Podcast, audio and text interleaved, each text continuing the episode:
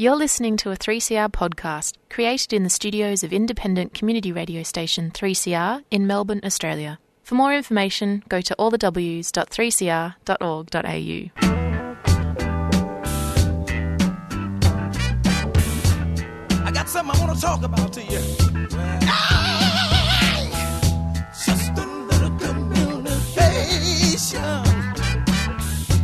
It could help the situation.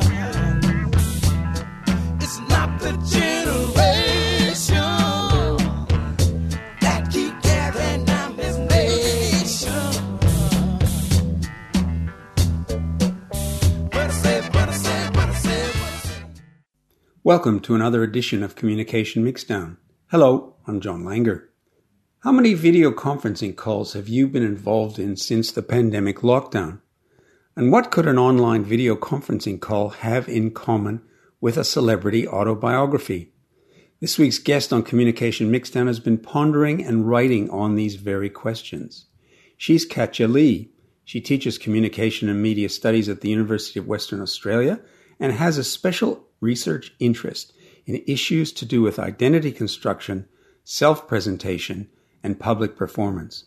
I talked to her by phone last week.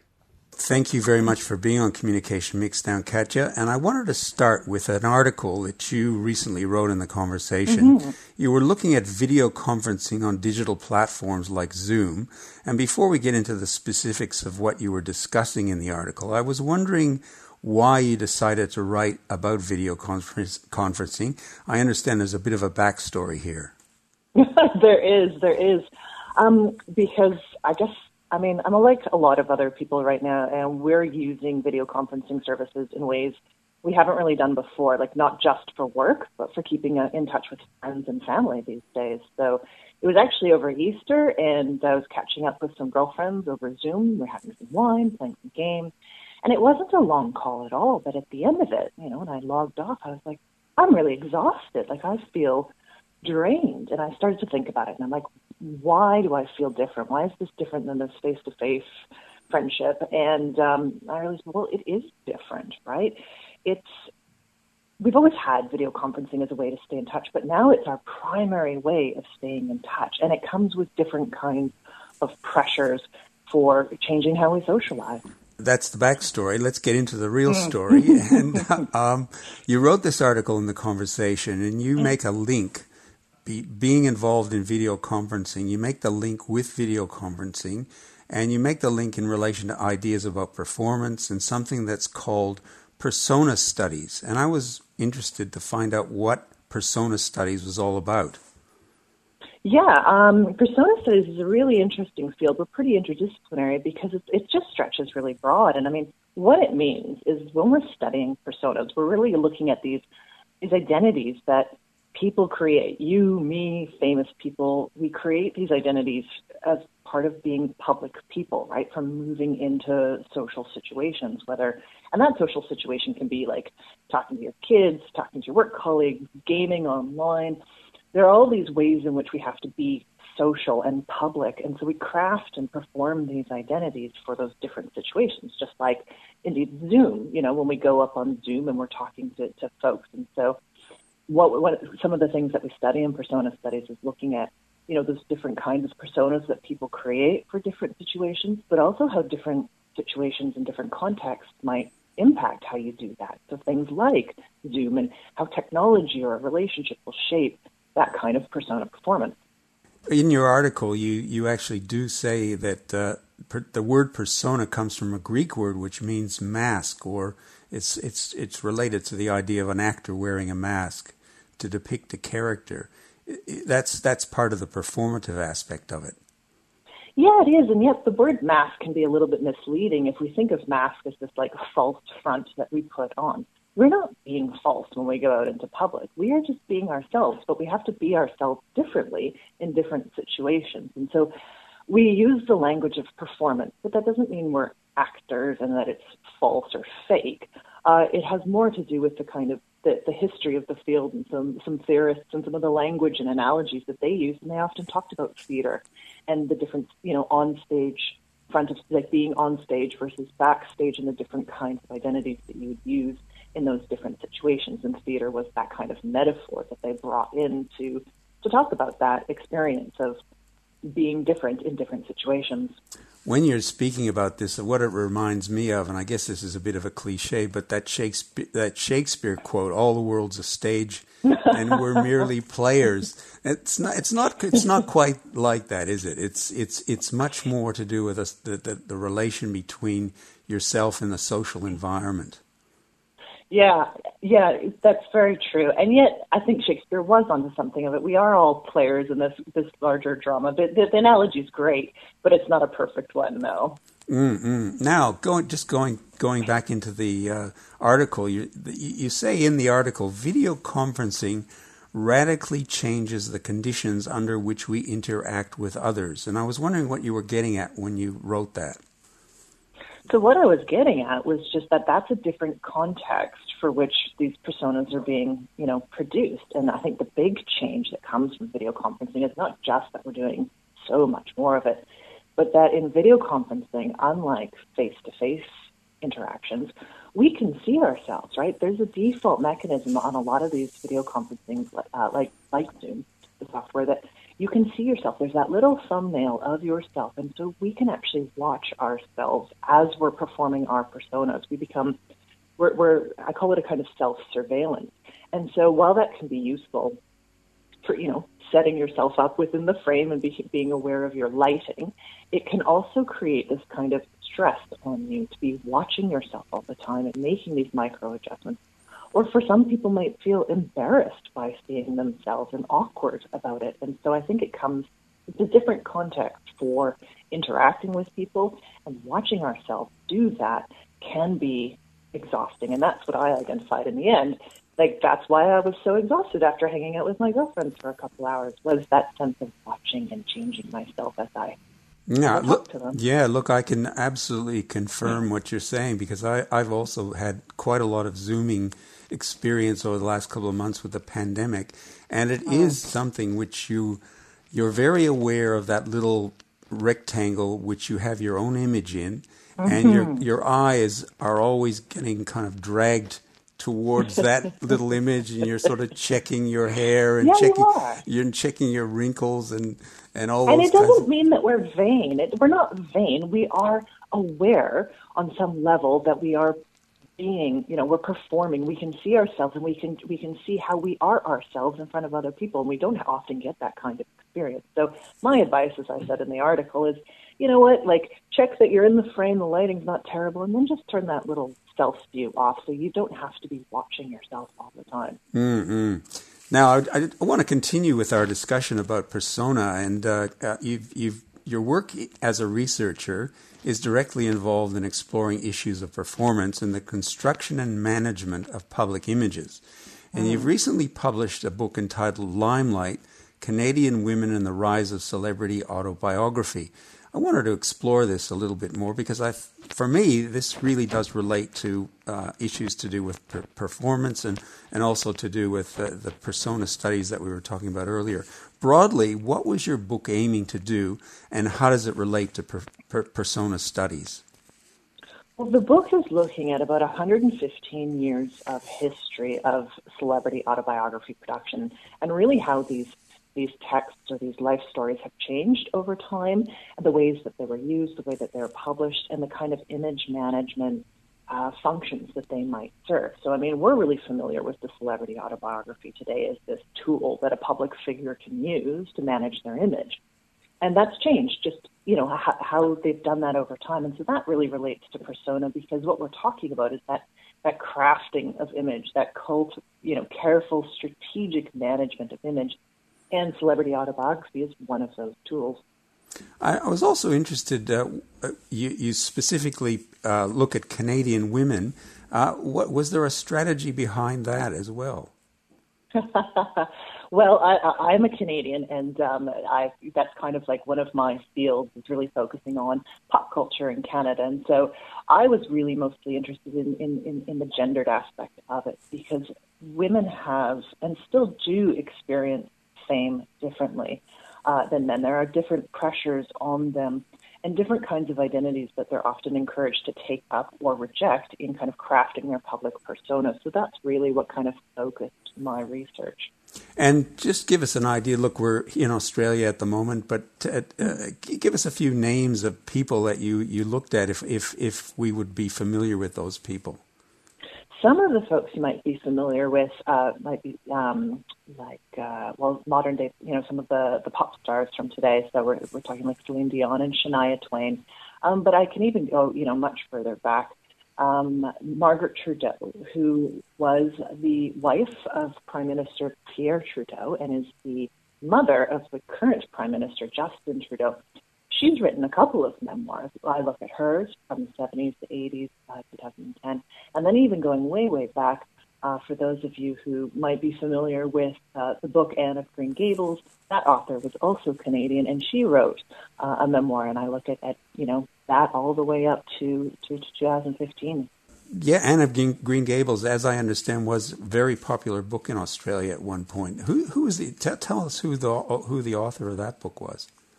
So Anne of Green Gables was written by L. M. Montgomery, and uh, it was written in 1908, and it was a huge bestseller, internationally enormous. Sweden, Japan, and uh, not surprisingly, Australia. I run into a lot of Australian fans of the the book, the you know, and, and the television series. I was at a conference in Prince Edward Island, which is a little island off the coast of Canada where the author is from. And I remember meeting Australians who had traveled all the way from Australia to yep. the other side of the planet to attend this conference, not because they were academics, but because they were fans. Throughout the month of June, 3CR is running a station appeal. We're asking you, the listener, to donate to keep the station going. 3CR relies on the support of our listeners, but we know that many of you are doing it hard. So if you can't, we get it. But if you can, head to 3cr.org.au to make your tax deductible donation to the 3CR Station Appeal. You're with Communication Mixdown, and I'm talking with Katja Lee, who's discussing her new book, which is an investigation of celebrity autobiographical writing and how such writing connects to questions of self presentation and the public performance of identity. Now, in the book, you discuss three distinct historical changes or shifts in the way that this celebrity autobiography was being written. Now, even though your book is focused on Canadian celebrities, I think this is my view. I think that uh, these shifts that you're talking about are probably more widely applicable, if you like. How would you characterize these changes in autobiographical writing? You said you went back about 115 years. So, what, what, what were the differences between the three stages? Um, what I was seeing in the differences between those stages is at the beginning of the 20th century, we're finding um, people writing about their lives, but they're really only writing about their professional lives, their public lives. They don't talk about their private life. And I thought that was really interesting.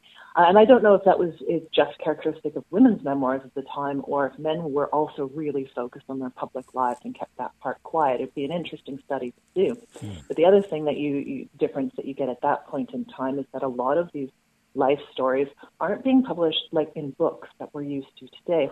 They were being published in magazines, and so that whole story would get serialized over the course of a few months.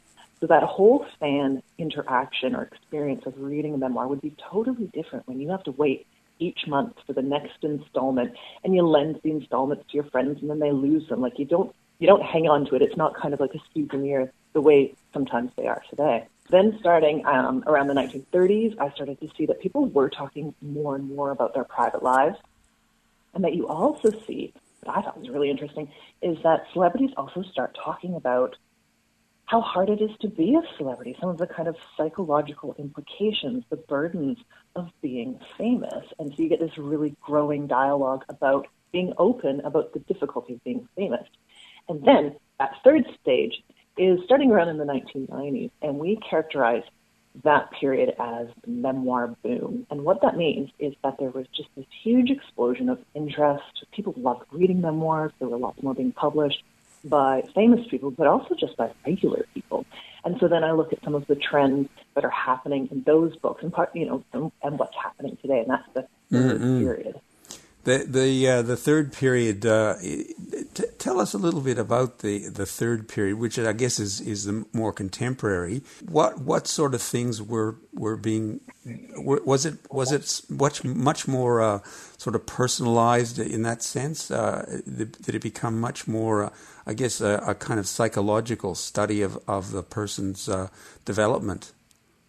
It's certainly more intimate, um, more intimate revelations about psychological conditions, um, uh, images of, of, bodies, or, or, I mean, what I, I, think the biggest shift, or you know, some of the bigger shifts that I saw, you know, that we're seeing in these books is that we've always had this story of becoming famous, right? That's always been part of the celebrity autobiography. But what we're seeing in the memoir boom text is that story of my private life is just as important as the story of becoming famous.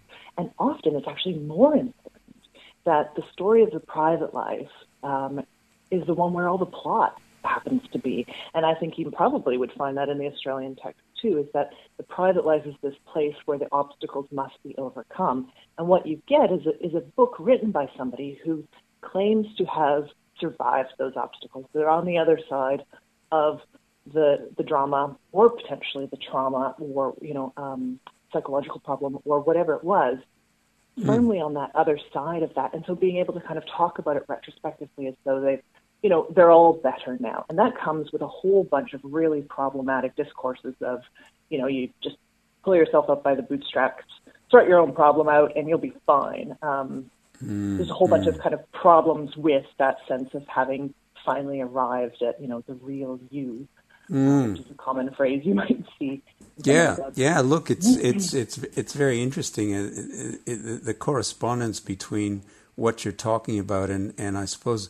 Look, I, will use the term the neoliberal subject, and uh, yeah. yeah, the sort of idea that the individual is sort of somehow responsible for their own well-being, their own psychological uh, condition, and so on. I, I think that's re- really interesting. That's the very language I use to talk about it in the book. Is there is this really strong neoliberal imperative that people are responsible, that it's not a social responsibility, that if there's some kind of obstacle that you're facing, it's up to you to, you know, kind of persevere and, and sort your own stuff out. And that's really problematic because a lot of the conditions which people experience uh, and the harmful conditions people experience have their roots in social problems, not personal problems. Mm. Now, Shania Twain is someone who Australians would be familiar with, mm-hmm. familiar with through their popular her popular music, and she was one of the chosen case studies, if I can use yeah. it say it that way. What was particularly interesting about her self presentation in her writing? She's a really great case study because what her book uh, is an example of is a total rebranding strategy, right? She publishes her text right at this critical moment where she is rebranding herself. And so you see how a memoir can be used to do that because she had kind of withdrawn from the limelight and had always been a fairly private person. Uh, but what you see with the new text is a new public image, a new persona being pushed forward. And that this persona is even given an alternate name, an identity. She called, she talks about herself as Eileen uh, in the book. Now, Eileen is her actual the name that she was born with, but Shania is the name she uh, adopted as her stage name. So she talks about Eileen as this hometown girl from this rural part of Canada, and that it's there that she, her real self was kind of formed. This person who is more willing to share and to be open, mm-hmm. and so yeah, the, the memoir was just this whole part of a, a really interesting rebranding strategy, but also a much more intimate and open and um, much more disclosure of her private life, which you saw um, more of in her television interviews and her People magazine covers. And my theory at the time when the memoir came out is I bet next time she releases an album, I bet her new music is going to have a much more autobiographical bend. There'll be invitations for us to read it autobiographically because she has created this whole new persona to kind of relaunch herself. And I think in some respects that that guess or that um, that anticipation that that kind of panned out in the end. I think her music she does encourage us to read her music a little bit more autobiographically than it than it used than she used to. Another person that Australians will be familiar with is Celine Dion. What what's interesting about her her autobiography, uh, briefly, and, and how does it differ from Shania's Shania Twain's? I think Celine Dion uh, and her memoir is a really great example of a consistency of brand. Now, I can only speak to the English language version of her memoir, not the French language version, which was the original one.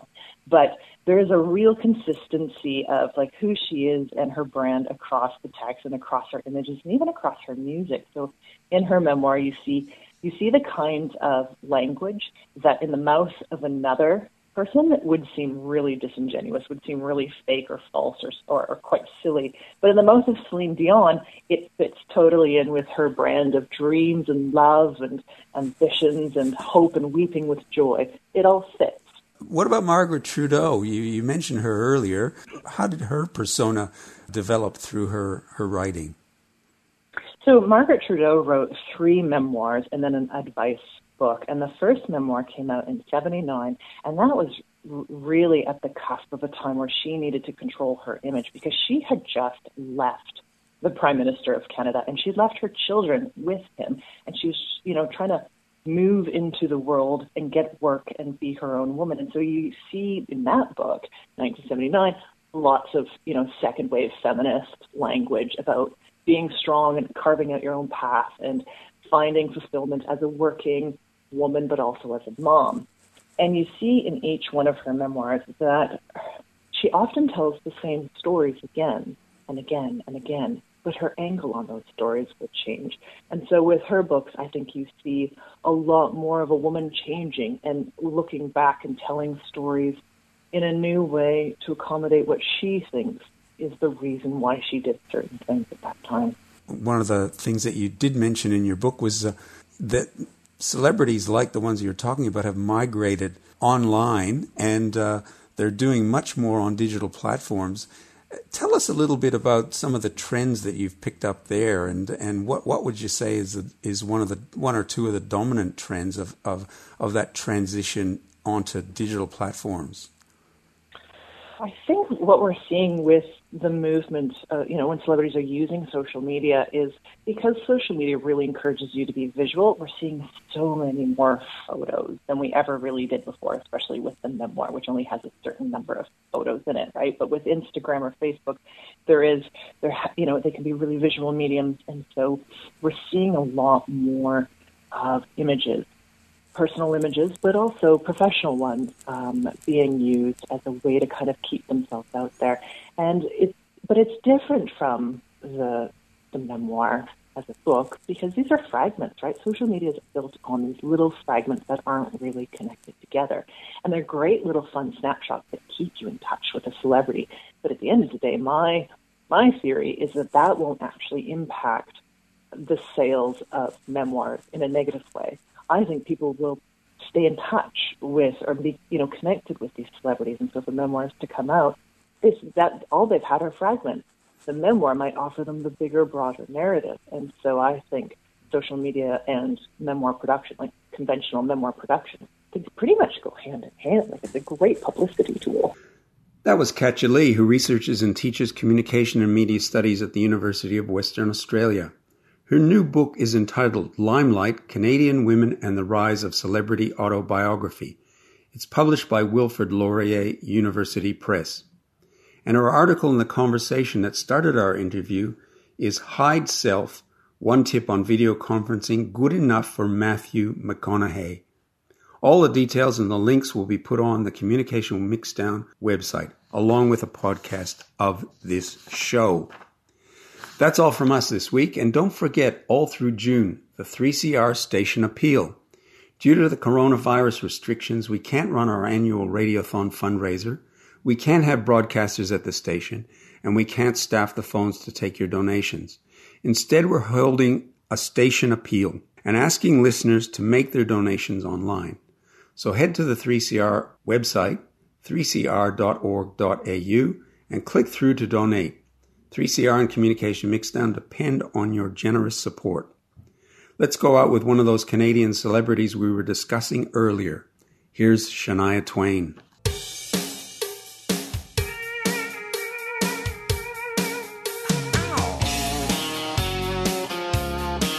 Uh-huh,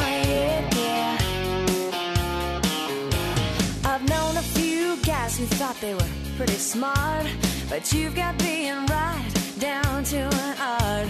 You think you're a genius, you drive me up the wall. You're a regular, original, know it all.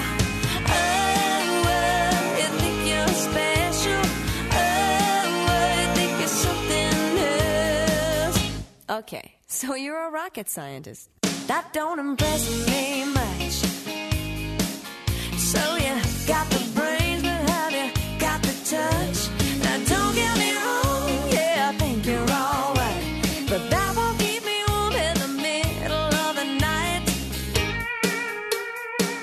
That don't impress me much.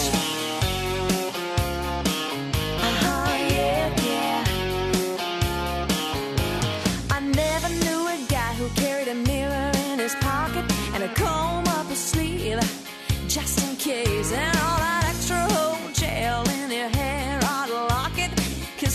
Forbid it should fall out of place. Oh, oh, you think you're special. Oh, you think it's something else. Okay, so you're Brad Pitt. That don't impress me much. So you got the looks, but have you got the touch? Now don't get me wrong, yeah, I think you're alright, but that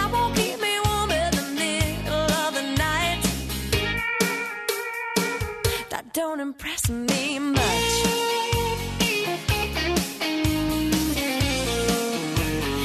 Yeah.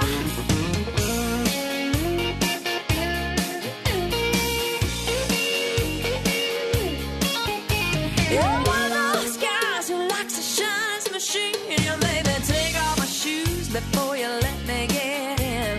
I can't believe you kiss your car goodnight. Now come on, baby, tell me you must be joking, right? Oh, oh, you think it's something special? Oh, oh, you think it's something else? Okay, so you got a car. That don't impress me much. So you got the moves, but have you got the touch?